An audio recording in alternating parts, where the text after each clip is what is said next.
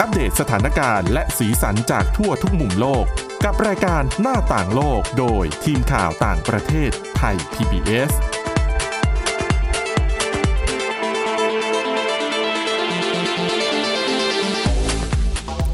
สวัสดีค่ะ คุณผู้ฟังต้อนรับเข้าสู่รายการหน้าต่างโลกค่ะสำหรับวันนี้นะคะ เรามีเรื่องราวที่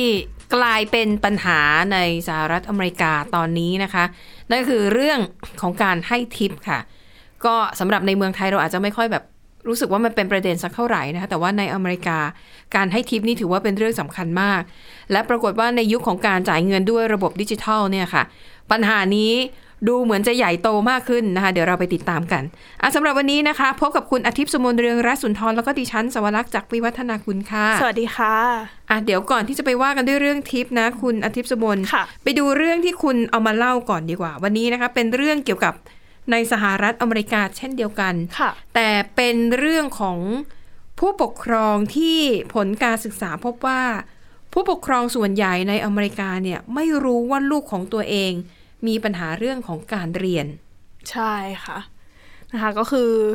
คือจริงๆ จะเป็น จะมาเล่าประสบการณ์ของผู้ปกครองท่านหนึ่งก่อนนะคะ ค่ะ ก็คือชื่อว่าคุณเอฟินาโจเซฟส์นะคะ เป็นแม่ของอาคุณจูเนียร์ไรอันนะคะ อายุ 10 ขวบ ตอนนี้อยู่ป .3 อืม นะคะซึ่งคือน้องเนี่ย คือเขาอ่านภาษาอังกฤษไม่ค่อยคล่อง ค่ะ นะคะคือคุณโจเซฟเนี่ยเป็นผู้อพยพมาจากเฮติ อืม เพตินี่เขาพูดภาษาฝรั่งเศสเป็นหลัก พอมาอยู่อเมริกาก็ต้องมาใช้ภาษาอังกฤษ ค่ะ แล้วพอมาถึงก็คือจริงๆ เธอก็ไม่ได้รู้หรอกค่ะ แต่ว่ามีเหตุการณ์ที่ทำให้เธอรู้ ค่ะ นะคะ ซึ่งก็พอเธอเนี่ยสังเกตว่าลูกเนี่ยเหมือนค่อนข้าง เวลานั่งกินข้าวด้วยกันอย่างเงี้ยค่ะ อืม แล้วก็เหมือนสังเกตเห็นลูกเธออาจจะซึม ค่ะ ๆ แล้วพอให้อ่านอะไรอย่างเงี้ยค่ะ ก็เหมือนจะจับใจความไม่ค่อยได้ ค่ะ นะคะซึ่งตอนนี้อยู่ป .3 แล้วด้วยเนี่ย พอเจอปัญหาแบบนี้ซ้ำๆเธอก็เลยเหมือนพาลูกไปปรึกษาคุณหมอ ค่ะ นะคะ เป็นหมอจิตแพทย์นะคะ ซึ่งเธอก็ได้มารู้ว่า ลูกของเธอเนี่ยเหมือนมีแอบมีอาการซึมเศร้า อืม นะคะ ซึ่งตอนคือเหตุการณ์เนี้ยเกิดขึ้นหลังจากที่ก่อนหน้านี้ค่ะ เป็นช่วงโควิด -19 ระบาดนะคะเขาก็เลยเรียนออนไลน์ ค่ะ แล้วพอกลับมาเนี่ยเหมือนลูกเธอก็เริ่มซึม หลังจากที่ไปเรียนในชั้นเรียนตามปกติ ใช่ค่ะ แล้วก็พอกลับไปนะคะ ก็เหมือนมีคุณครูโทรมาหาเธอบ่อย อืม นะคะ แล้วก็บอกว่าลูกของเธอเนี่ยมีพฤติกรรมที่แปลก ค่ะ ๆก็คือในบางวิชาค่ะ จะรู้จะดูซึมๆแล้วก็ไม่ตั้งใจเรียน ค่ะ นะคะ บางทีก็ออกจากห้องไปเลย โอ้ ค่ะ นะคะ ซึ่งพฤติกรรมเหล่านี้นะคะ จะเกิดขึ้นเวลาเรียนภาษาอังกฤษนะ ค่ะ คะ แล้วก็ภาษาจีนด้วย ค่ะ แต่ถ้าเป็นปอ่าวิชาคณิตศาสตร์เนี่ยจะค่อนข้างปกติ ค่ะ นะคะ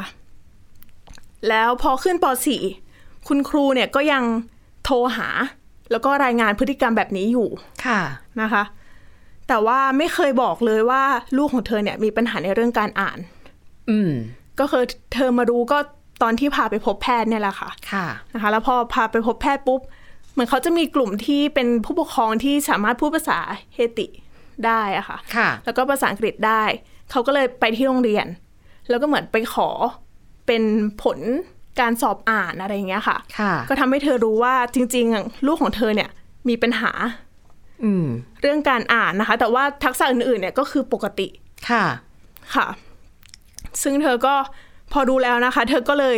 สงสัยว่าทำไมที่โรงเรียนเนี่ยไม่เคยพูดถึงปัญหาตรงนี้เลย อืม แต่เหมือนกับไปโฟกัสกับพฤติกรรมของลูกเธอมากกว่า อ๋อ แทนที่คุณครูเนี่ยจะบอกพ่อแม่เลยว่า ลูกมีปัญหาหนึ่งสองสามสี่นะ ใช่ แต่ดันไป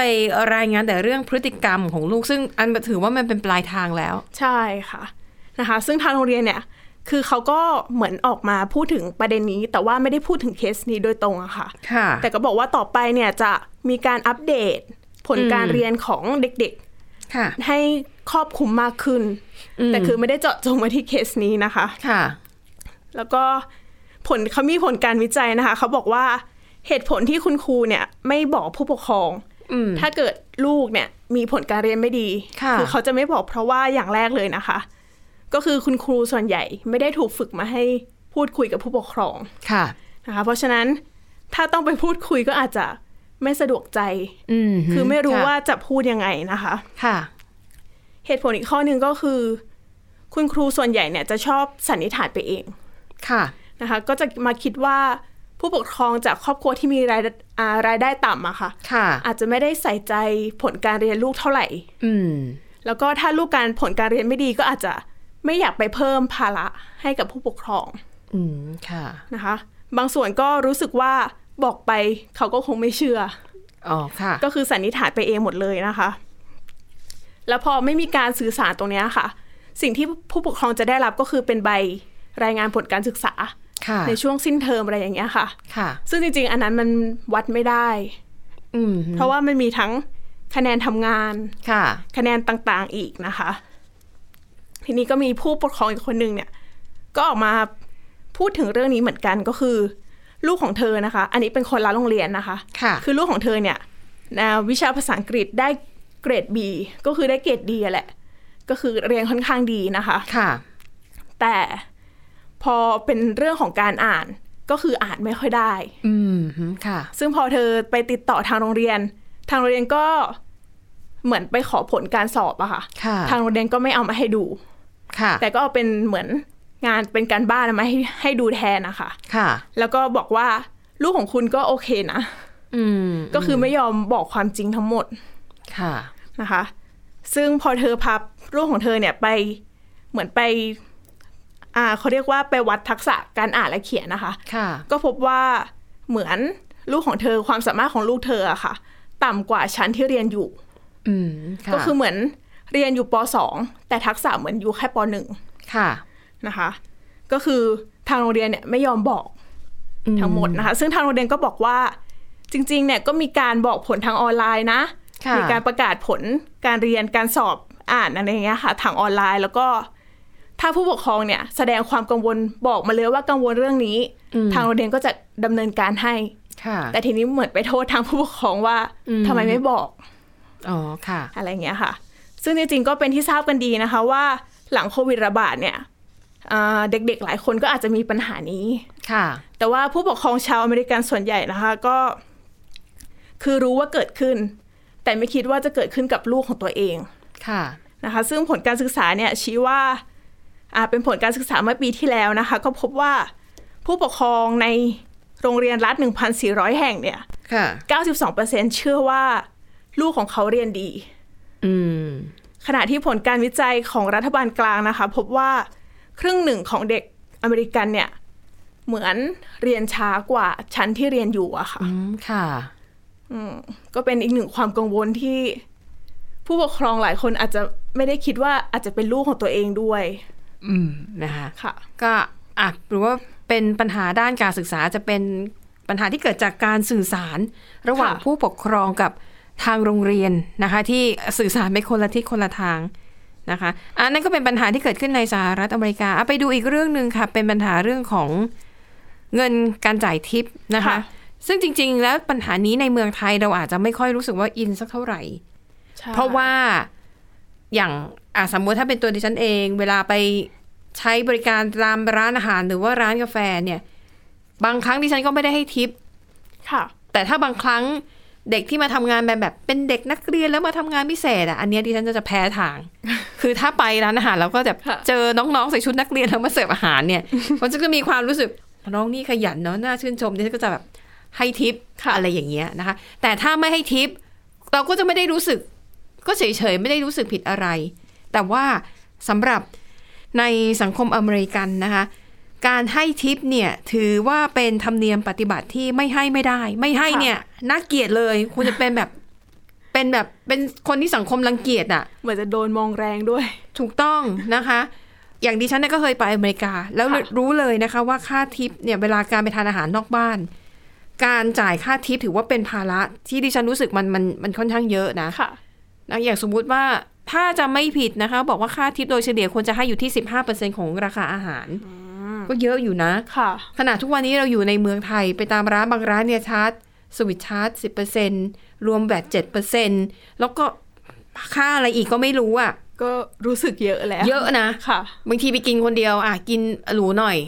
300 ค่ะ เจอแบตไป 10บวก โห ก็เกือบเกือบสี่ร้อย ค่ะ ใช่ไหมคะ แต่ว่า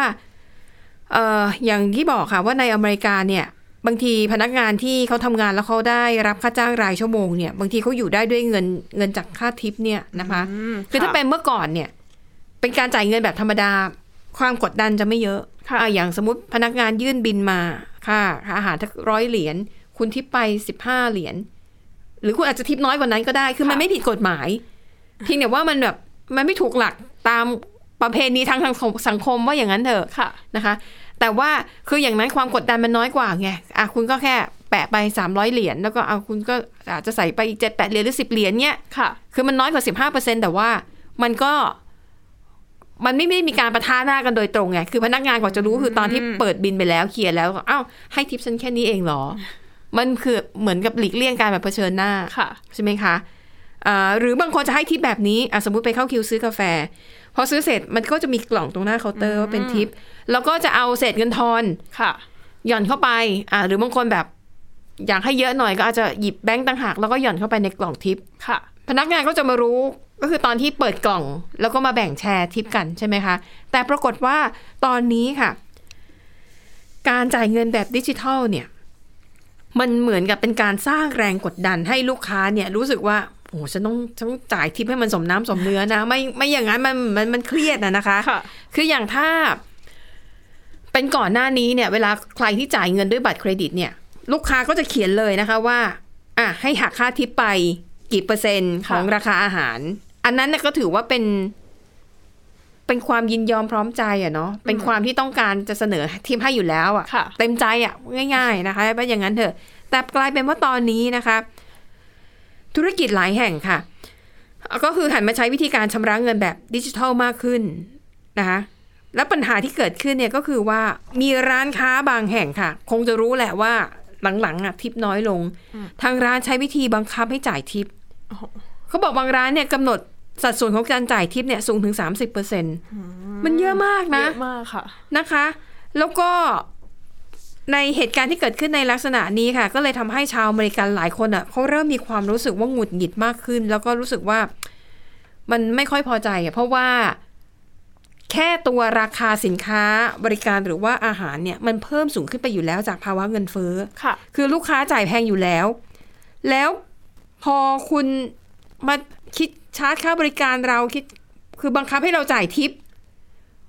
หนึ่งคือการบังคับเนี่ย มันทำ ค่ะ ให้ลูกค้ารู้สึกไม่สบายใจอยู่แล้วถูกไหม ค่ะ เพราะเราเราไม่มีใครที่ชอบถูกบังคับอยู่แล้ว ใช่ และยิ่งใครกำหนดราคาทิปไว้แบบสามสิบเปอร์เซ็นอย่างเงี้ยผมมันไม่ไหวนะ ค่ะ นะคะ เขาบอกว่าการขอทิป ในรูปแบบดิจิทัลเนี่ย มันสร้างแรงกดดันทางสังคมและยากที่จะหลีกเลี่ยง มันแตกต่างจากการที่มีกระปุกวางไว้ ค่ะ แล้วให้ลูกค้าหย่อนเงินใส่กระปุก อันนั้นคือเกิดจากความเต็มใจล้วนๆนะคะ หรือถ้าบางคนไม่จ่ายเขาก็ไม่ได้ไม่ได้ผิดอะไรนะคะ แต่ว่าพอจ่ายเงินด้วยดิจิตอลแบบนี้แล้วกำหนดว่า เอ้ย คุณจะต้องจ่ายทิป เราจะหักทิปสามสิบเปอร์เซ็นต์นะ อืม แล้วแล้วคิดถึงว่าเอาถ้าเป็นคนธรรมดาจะยังไง เราจะไปยืนเทียงเขาแล้วเอ้ย อย่างเงี้ยเราไม่จ่ายนะ เหมือนกับในเมืองไทยก็เคยมีกรณีใช่ไหมคะ ค่ะ ที่มีคนไปร้องเรียนว่าทำไมคุณคิดเซอร์วิสช้าสิบเปอร์เซ็นต์อันนี้เรามีเหตุผลที่เราจะไม่จ่ายได้ไหม ค่ะ นะคะมันก็เคยเป็นประเด็นกันอยู่เอ่อในในช่วงหนึ่งในประเทศไทยนะคะ ทีนี้ในสหรัฐอเมริกาค่ะเขาก็มองว่าจริง ๆ แล้วเนี่ย ลูกค้าชาวอเมริกันควรจะมีสิทธิที่จะไม่ต้องจ่ายทิป โดยที่ไม่ต้องรู้สึกผิด แล้วไม่ต้องรู้สึกว่า โอ๊ยกลัวว่าตัวเองจะถูกประนามนะคะ เพราะว่าเราอะลูกค้า ค่ะ ก็ต้องจ่ายเงินค่าสินค้าและบริการอยู่แล้วอะ บวกกับ ใช่ ภาวะเงินเฟ้อคือคุณเป็นเจ้าของสินค้าเจ้าของบริการคุณก็บวก ราคาในอัตราที่คุณคิดว่าคุณได้กำไรและอยู่ได้อยู่แล้ว ค่ะ ดังนั้นเหมือนกับร้านค้าเนี่ย ผลักภาระในการดูแลพนักงานของตัวเองมาให้ลูกค้าเหรอ อืม ถูกไหม ค่ะ เพราะว่าพนักงานอ่ะก็จะได้เงินเดือน ได้ค่าจ้างรายชั่วโมงก็แล้วแต่ตกลงกันจากนายจ้าง นั่นก็คือสิ่งที่พนักงานกับนายจ้างตกลงกันไว้อยู่แล้ว ค่ะ แต่ทำไมถึงจะต้องมากดดันให้ลูกค้า จ่ายทิปแพงๆ เพื่อให้พนักงานของคุณแบบมีรายได้เพิ่ม ค่ะ มันควรจะขึ้นอยู่ความเต็มใจของลูกค้าไม่ใช่หรือ ใช่ ถูกไหม แต่ดิฉันว่าถ้าไม่กำหนดมาค่ะ หลาย ค่ะ คนก็น่าจะเหมือนทำมาอยู่แล้ว ก็น่าจะให้อยู่แล้ว ใช่นะคะ แต่พอมากำหนดแบบนี้หลายคนก็อาจจะเลือกที่จะไม่ให้ ใช่ แล้วก็ไม่ได้อีก จริง ๆ มันก็ได้นะ แต่คุณก็ต้องแบบมีแรงภูมิต้านทานสูงหน่อย เพราะบางทีคุณอาจจะเจอพนักงานเสิร์ฟกระแทกจานลงบนโต๊ะถ้าคุณแบบหรืออาจจะมีสายตา หรืออาจจะมีเสียงพูดลอยๆ ตามไล่หลังอะไร ค่ะ แบบเนี้ยนะคะเขาบอกว่า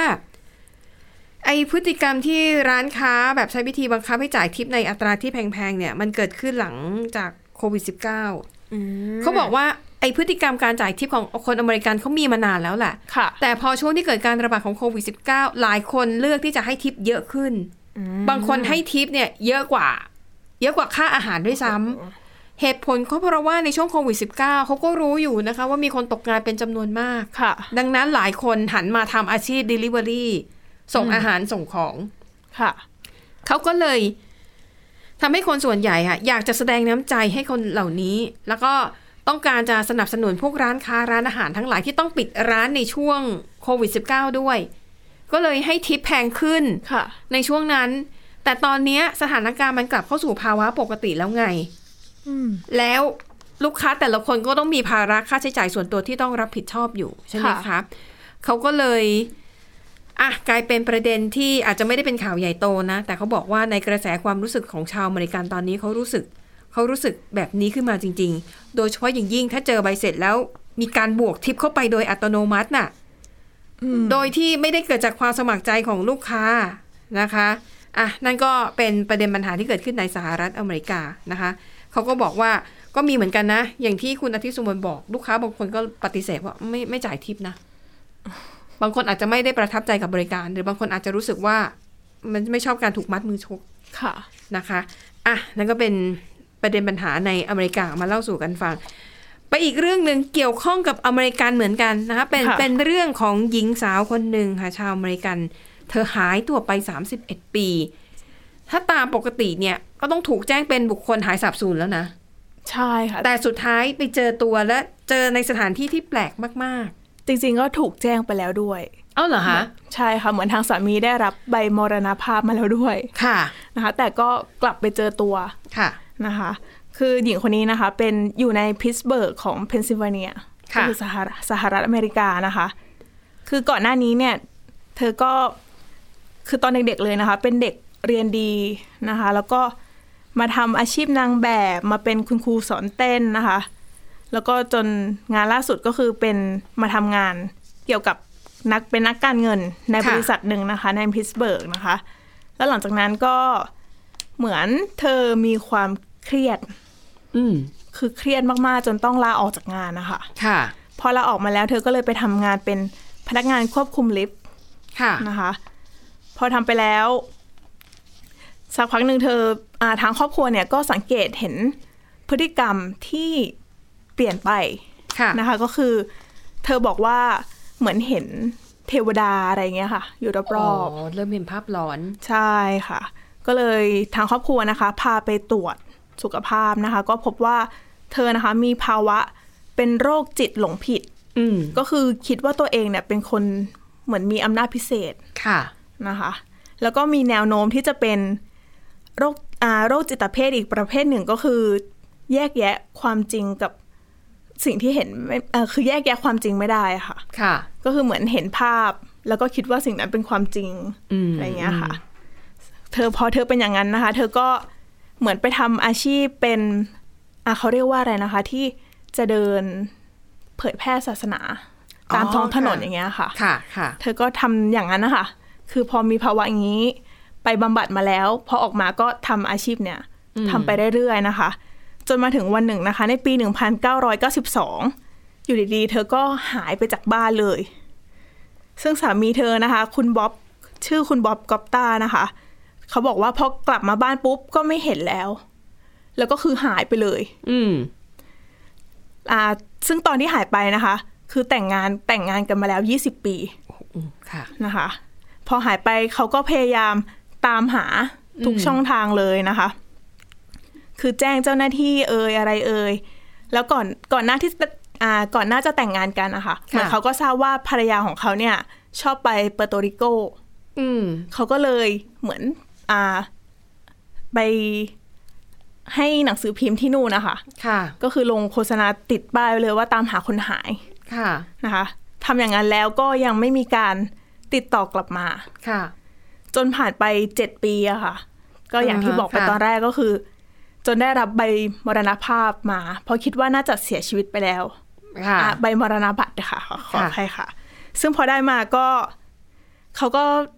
เรียกว่าผ่านอะไรมาเยอะ คือเขาบอกเองนะคะว่า ตอนนั้นเนี่ย พอมีคนพบศพมีคนพบร่างผู้เสียชีวิตก็จะคิดว่าเป็นภรรยาของตัวเองหรือเปล่าอะไรอย่างเงี้ยค่ะคือเขาต้องอยู่กับภาวะแบบนั้นมาตลอด อืมอืม แล้วก็บางทีก็ตกเป็นผู้ต้องสงสัยด้วย อ่ะแน่นอนเวลาคู่สมรสหายไป ผู้ต้องสงสัยอันดับหนึ่งก็คือคู่สมรสนั่นแหละ ค่ะ อ่ะแต่ก็สวดสอบก็ไม่เจออะไร ตามหาภรรยาอยู่ 7 ปีก็ยังไม่เจอ ใช่ค่ะ ก็คือจนล้มเลิกการตามหาไปแล้ว ก็กลับไปใช้ชีวิตตามปกติ ใช่ อืม ค่ะ ทีนี้ที่มาพบนะคะ เพราะว่าคุณแพทริเซียเนี่ย คือเขาไปอยู่ในบ้านพักคนชรา คือก่อนหน้าเนี้ยค่ะ เขาไปเดินเตะเตรอยู่ที่เปอร์โตริโก แต่ไม่มีใครรู้ว่าเขาไปถึงที่นั่นได้ยังไง อืม นะคะ จนปี 1992 ค่ะ ก็เหมือนมีเจ้าหน้าที่ไปพบ แล้วก็พาเขาไปอยู่ในบ้านพักคนชรา โดยที่เจ้าหน้าที่ก็ไม่รู้ว่าผู้หญิงคนนี้เป็นใครมาจากไหน ก็คือน่า อ๋อ น่าจะ ค่ะ เป็นดิฉันว่าน่าจะด้วยอาอาการป่วยด้วยหรือเปล่า ค่ะ ก็เลยพาเขาไปในบ้านพักคนชราค่ะ ค่ะ พอเข้าไปถึงตอนแรกเธอก็ไม่ได้บอกไม่ได้เผยความลับมาเลยว่าเป็นใครมาจากไหน อืม ไม่ได้พูดอะไรมาเลยอะค่ะ ค่ะ แต่พออยู่ไปนานๆปุ๊บก็เริ่มมี